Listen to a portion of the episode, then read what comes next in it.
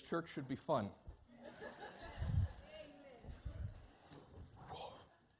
but if you don't fall off the stage. You can turn your Bibles this morning to a familiar passage. We're going to be roving through the scriptures this morning. We're not going to have that set passage that we uh, sit down and exposit. We're going to move through an anecdotal story this morning. So I encourage you, if you have that Bible, whether it be uh, in, your, in your hard copy Bible or your iPad or whatever that is, great. Pull, go ahead and be ready to scroll or turn the pages as need be. I also would love if you got that cell phone to check and make sure it's off at this point because when the worship is blaring, no one's going to hear it, but when there's just one voice in the room, we certainly will hear it. And we have some business to do with the Lord this morning, and so make sure that is off. If you labor striving for the right, you shall wear a robe and crown. I, what a great promise this morning.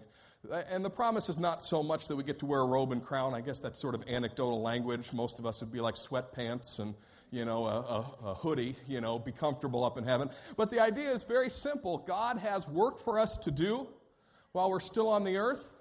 But when we eventually get to the place where we're by His side, He wants us to come into a place of everlasting enjoyment. I'm excited about that. I'm excited about some everlasting enjoyment. And that's, that's heaven. God's got that in store for us. That's what we're talking about. But not until our work on this earth is done.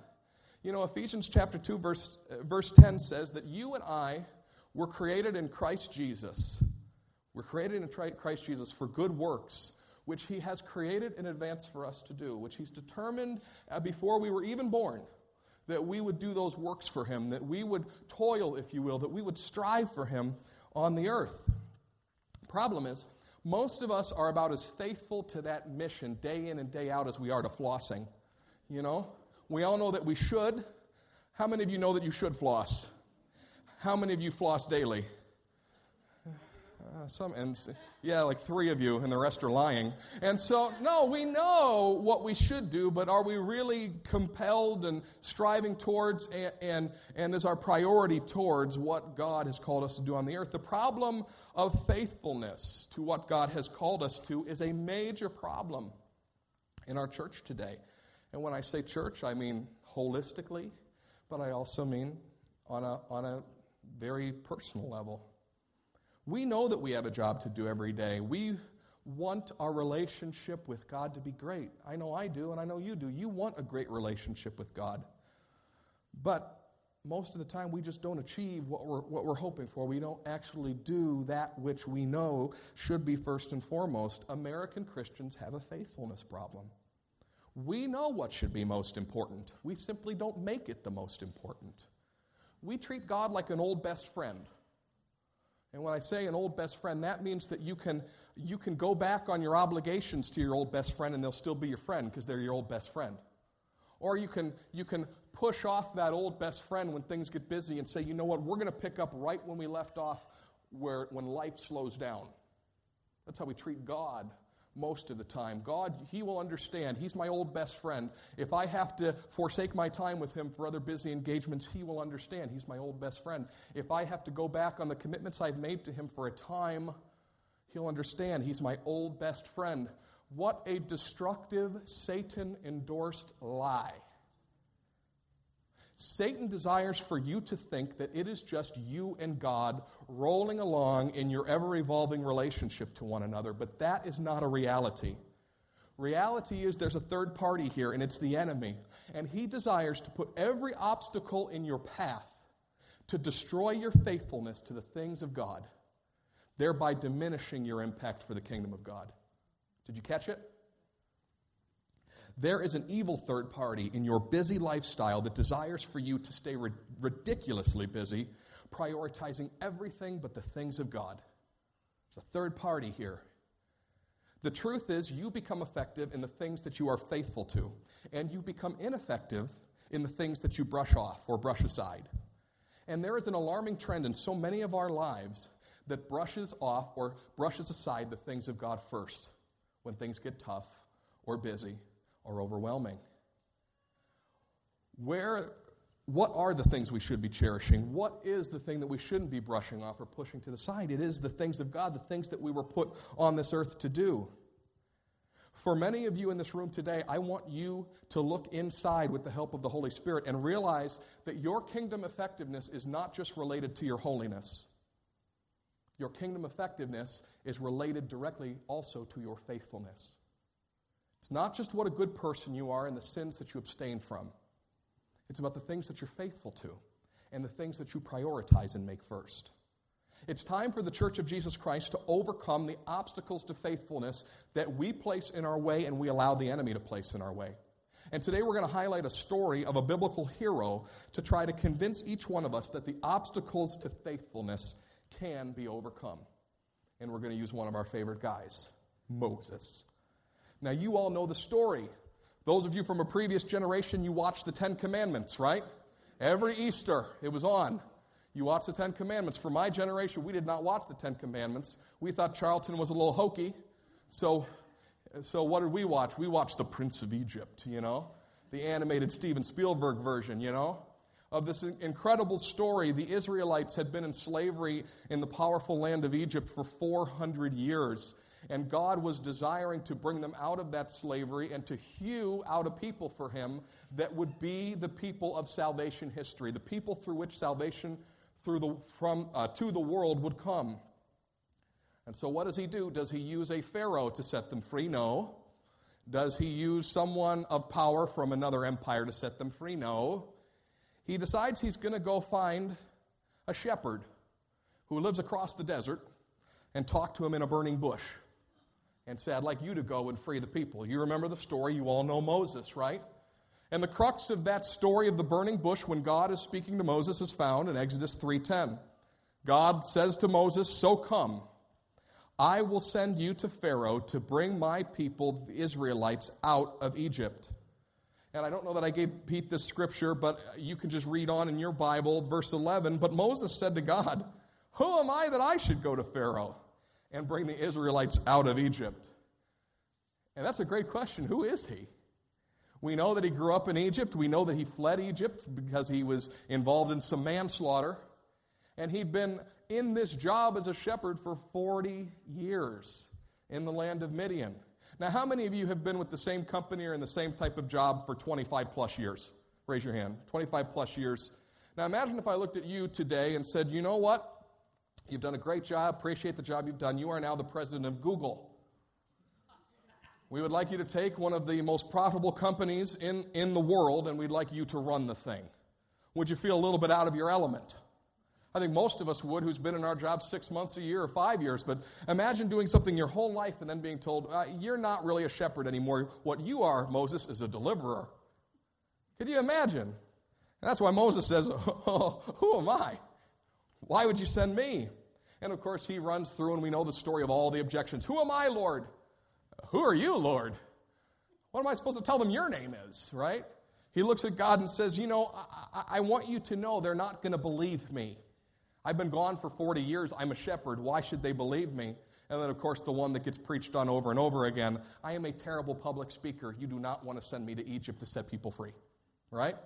So he goes through all of these things, and finally he tells God, God, I just wish you'd send somebody else. But as God often does, God convinces Moses, right? He tells Moses, You are the one. I'm going to give you three tools that you can take to Egypt with you. I'm going to give you my name, the divine name, Yahweh, I am that I am. Two, I'm going to give you your brother. You're a bad public speaker, he is not. So you can stand in the back and look cool while he talks, all right? So I'm going to give you Aaron. And three, I'm going to give you two miraculous signs that you can do in order to allow people to believe that you have the anointing of God on you. And so, what does Moses do? He grabs his wife, he grabs his kids, he grabs his whole life in Midian across the Sinai Desert, crosses the Sinai Desert, and goes to Egypt after 40 years as a shepherd to try this deliverer thing. Well, Moses and Aaron get to Israel, they get, or get to Egypt, they get everybody together, and it goes well initially. Skip over, if you will, to chapter 4, verse 29. We're going to see how well it goes when Moses gets there. Chapter 4, verse 29. Then Moses and Aaron went and all and assembled all the elders of the Israelites. Aaron spoke all the words that the Lord had spoken to Moses. He performed the signs in the sight of the people. Okay, so we've got everything that God's told him to do, right? Look at verse 31. The people believed And when they heard that the Lord had given heed to the Israel, I'm sorry, the people believed, and when they heard that the Lord had given heed to the Israelites and that he had seen their misery, they bowed down and worshiped. What a great start! I mean, Moses said, Who are you? Who am I? They're not going to believe me. I'm slow of speech. I'm slow of tongue. This is not going to go well. He gets there, and what happens? They go, All right, you're our deliverer. Let's worship God. I mean, they could have been thinking in that moment, Aaron and Moses, can't you imagine them looking at one another going, I can't believe that worked. we, we just came from across the desert, did a couple of signs. You got that leper's hand thing going on, snake as a staff, you know. These people bowed down, the divine name, and they worshiped. That's pretty cool. This is going well. When we were standing in front of the burning bush, we thought we were toast. We thought this was it. We weren't going to make it. And here these people believe us. I imagine they thought at that moment, all right, well, next thing's up. Let's go to Pharaoh. We'll have a little dinner with him. We'll drop a few names, chat about old times, seal up the deal, and we'll be out of here by morning. Grab all the people and go. I mean, this was going well. The Israelites believed him. Now all he has to do now is go to Pharaoh, tell him what God said, and he's out of there. The three tools worked. Except we know that's not what happened. Skip a little further down, chapter 5, verse 1. Afterwards, Moses and Aaron went to Pharaoh and said, Thus says the Lord, the God of Israel, let my people go, so that they may celebrate the festival to me in the wilderness. Stop right there. Could you imagine the Moses and Aaron fist bump right at this moment? Here's the moment that we were waiting for. Bam! Yeah. We told them, let my people go. I'm sure they were waiting in expectation. If the Israelites are going to bow down when they see a snake out of, out of a staff, this is certainly going to work. What's the response? But Pharaoh says, Who is the Lord? That I should heed him and let Israel go. I do not know the Lord, and I will not let Israel go. Put yourself in the moment. Could you imagine the jaw drop? I come all the way across the desert. The people believe me. I'm supposed to go to Pharaoh and say, Let my people go. This is the moment of deliverance. And he says, No. Did he say no? Yeah, he said no. You know? He said no. I imagine at that moment, Pharaoh kicks him out of the court. He goes, Go back to work, get out of here. I imagine as they were leaving Pharaoh's court, they're going, You know, we better come up with a backup plan. This thing didn't work. This thing didn't work. I can't believe he didn't let the people go. This might be slightly harder than we thought it was going to be. Well, what happens as they leave the court? Do you remember? Pharaoh gets ticked off. He gets mad. You know, Moses, Aaron, and the Lord had a plan, but guess what? The enemy had a plan too. And it says in verse 6 of chapter 5 that same day, Pharaoh commanded the taskmasters of the people, as well as their superiors. And he said, You shall no longer give the Israelites straw to make bricks as before. Let them go and gather their own straw for themselves. But you shall require of them the same quantity of bricks as they have made previously. Do not diminish it, for they are lazy. That's why they cry, Let us go to sacrifice to our God. Let heavier work be laid on them. Then they will labor at it and pay no attention to these deceptive words. Do you see the enemy setting himself up against God right here? It was not easy. Pharaoh says no, and then what does he do? He devises a divide and conquer strategy. Divide Moses and the people by making Moses look really foolish, doesn't he? And what does he do? He says, Go, you have to gather the straw. In essence, you have to be a harvester and a brickmaker now, and a bricklayer now, you people of Israel. You have to do twice the work. Can you imagine when word got to Moses about this? We did that. We went in there and said, let the people go, and now look what's happening to these people. It gets worse. 514. And the supervisors of the Israelites, whom Pharaoh's taskmaster had set over them, were beaten. And they were asked, Why did you not finish the required quantity of bricks yesterday and today as you did before? And then these supervisors come to Moses in verse 21 and say this They said to Moses and Aaron, the Lord look upon you and judge. You have brought us into bad odor. I love that. That's NRSV. You have brought us into bad odor with the Pharaoh and his officials and have put a sword in their hand to kill us. The people are turning against Moses and Aaron. And then Moses does what any of us would do, recognizing that everything was going to shambles around us. Verse 22. Then Moses turned to the Lord and said, O Lord, why have you mistreated this people? Why did you ever send me? Since I first came to Pharaoh to speak in your name, he has mistreated this people, and you have done nothing at all to deliver your people.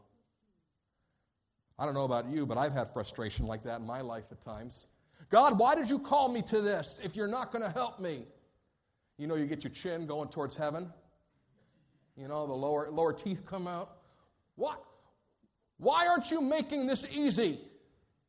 I moved my entire family across the desert, God. I, am doing what you told me to do, and look, you've done nothing but allow your people to be mistreated since I got here. This is a disaster.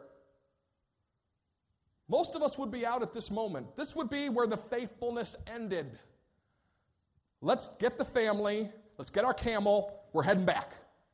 We're going back to Midian. We're going to take care of things over there. This is a disaster. And hopefully, Pharaoh will forget that we came. Me, a deliverer. Come on. What happens here? Well, God comes to Moses in this moment, and in essence, God says to him in the beginning parts of chapter 6 Moses, don't worry, I've got this all under control. Really, God? Really?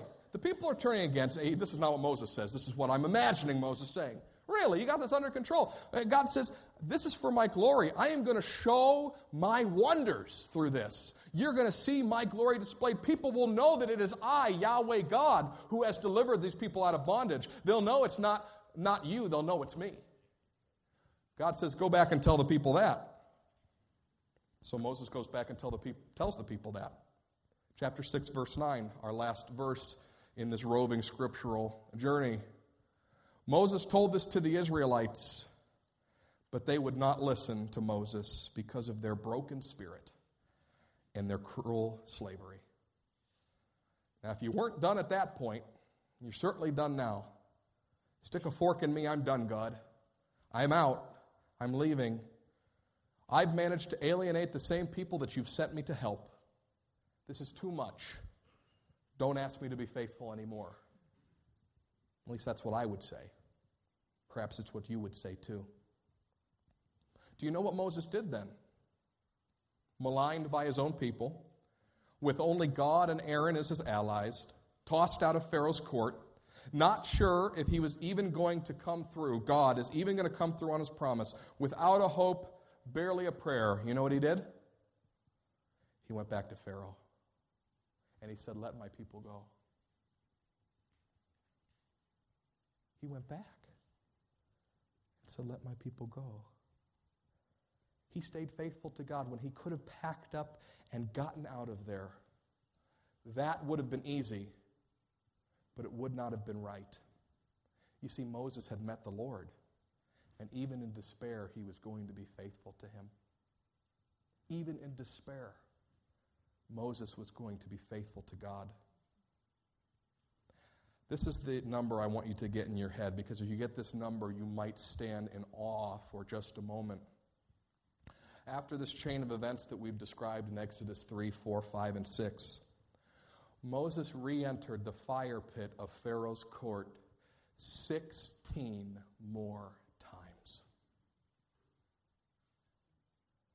16 more times he entered the court of Pharaoh.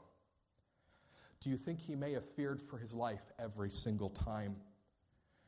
Do you think it was easy for him to think of his wife widowed and his children fatherless? Do you think it was pleasant for him doing this over and over and over again with little or no support from the very people he was sent to help? Yet he stayed faithful. And he went into the fire pit of Pharaoh's court 16 more Moses was a major player in one of the most miraculous events in human history because he was faithful even when the circumstances got hard. He had an impossible task, but his faithfulness to God helped see it done. And I wonder, I wonder when I look at stories like this in Scripture, Moses 17 times into the court of Pharaoh with no support whatsoever. I wonder what you or I could accomplish for God if we had that same sort of dogged, resolute, determined faithfulness to the things God has called us to. As it is, Satan need not put wicked pharaohs or impossible odds in our way. He need only put one more non essential thing on our calendar a sleepless night or 12, some nagging aches and pains, a test or two at school, or a project at work, and he can derail our faithfulness pretty quickly. Start trying to read and pray in the morning as an exercise to grow closer to God and watch the sleepless nights roll in. Sign up for a community day to go help people in the community with real need and watch yourself wake up with that backache again. Commit to coming to a discipleship opportunity on a Wednesday night and watch how work gets busier or how school exams are always on Thursdays. You invite somebody to watch Billy Graham's My Hope at Your House and watch one of your kids get a cold that afternoon. Commit to be to church every Sunday and see the rash of wedding showers, baby showers, Browns tickets, and family obligations that vie for your attention. Say to the Lord, I'm getting serious about you, and then wait for that offer to take more of your time. We think that it's just life. I say that it's the insidious plan of the enemy. We say that it's just the way culture is now. And I say, who's the Lord of culture?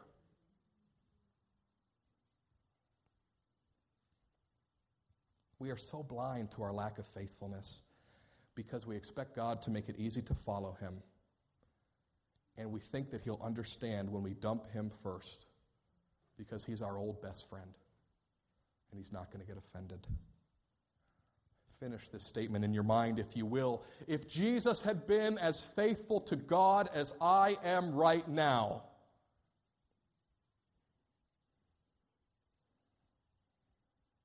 I shudder when I apply that statement to my own life. Perhaps you do too. Faithfulness is key.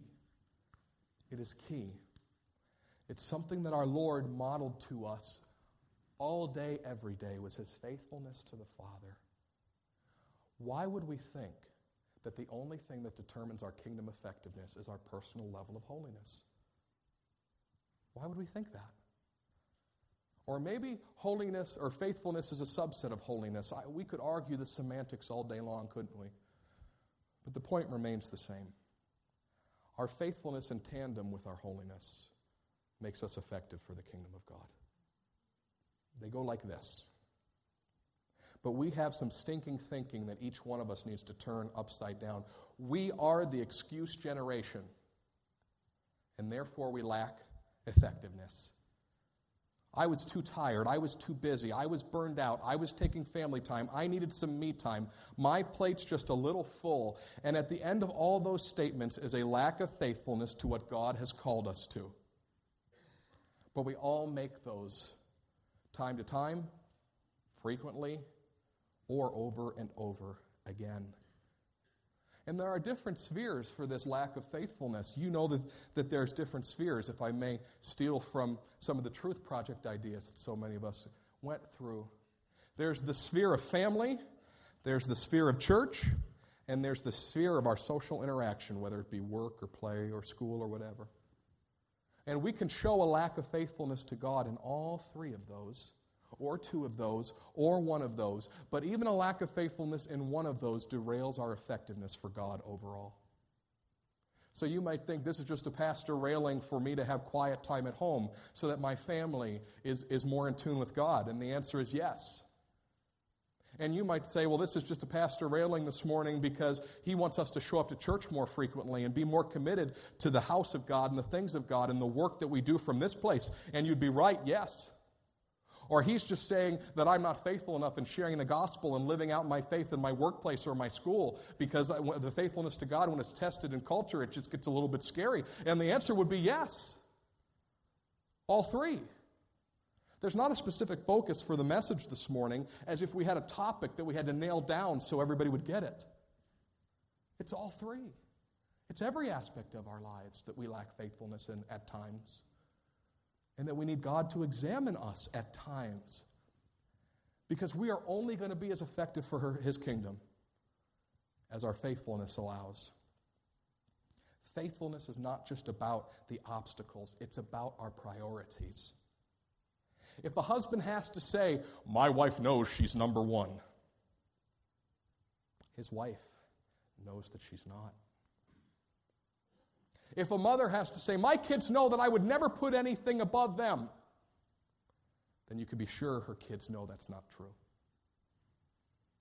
And if a Christian says, God knows my heart and he understands, chances are that God knows exactly the state of your heart and he completely understands your goofy priorities.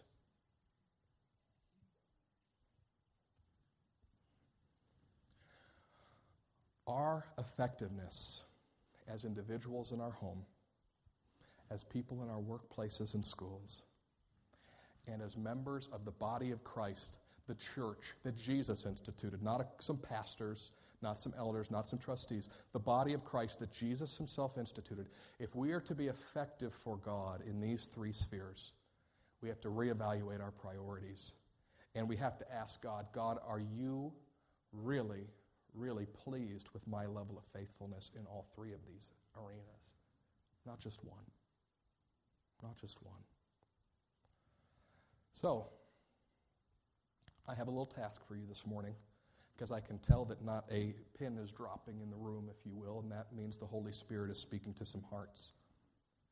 If you are a head of a household today, whether you be a father or a husband or a single mom or you live alone, whoever is the head of your household, however your household plays out, you have a task this week because we're going to be back here next week. And we're going to talk about these spheres.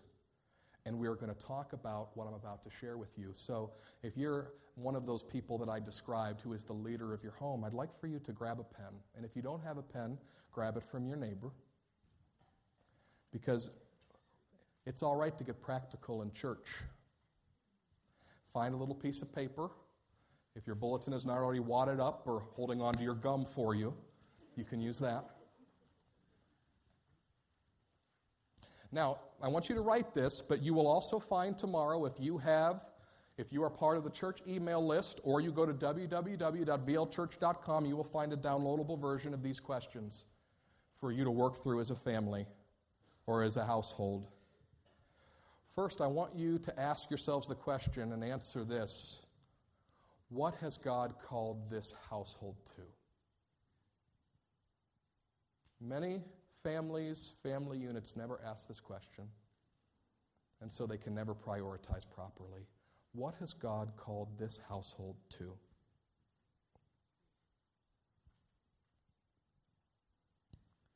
Secondly, what are our household's priorities in order? What are our household's priorities in order?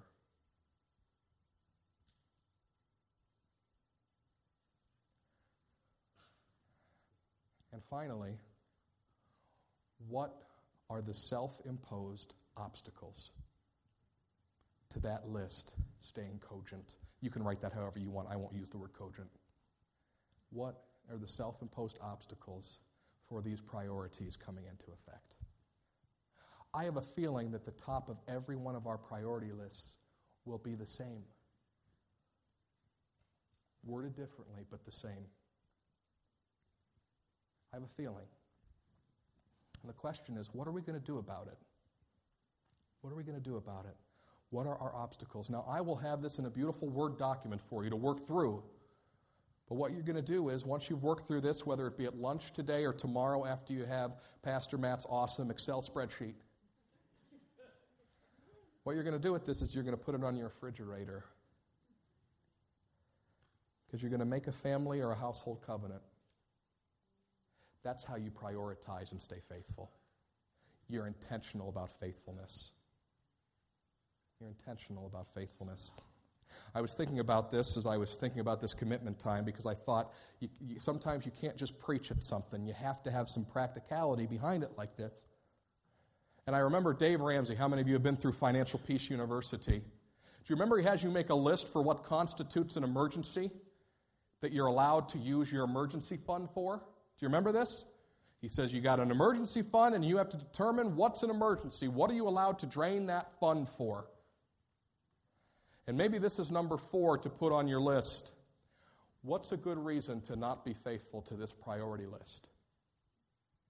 Now you say, oh, You're giving us an out? Yes. Maybe you're barfing. barfing would be an out, okay, to some of these priorities. We're living real life here, correct? Okay? Illness, uh, horrible disease would be some outs to some of these, but I want to tell you don't make that list long. Don't make that list long. Keep it simple. But we need a, we need a household covenant that we all agree on. That's going to help us to stay faithful. That's going to help us to stay faithful. Next week, we'll talk about faithfulness in the three spheres church, family, and in society. If God's spoken to you today, I invite you just to bow your heads and pray with me. Heavenly Father, we thank and praise you for who you are. Not because of who we are, but because of who you are. You are faithfulness personified. You have been so faithful to us, faithful even to death on a cross. Lord, we don't have the strength, we don't have the wisdom, and we don't have the power to be as faithful as you were, Lord Jesus. But you do. And your Spirit lives in us. And so today, even though there's a, a practical exercise to do when we leave this place, we pray that that exercise would be empowered by your Holy Spirit. Not as an exercise of we're going to do better, but as an exercise of the Holy Spirit working in our lives to bring about the kingdom of God. Lord, your will be done here on earth as it is in heaven. We pray these things today in our Lord Jesus' name. Amen.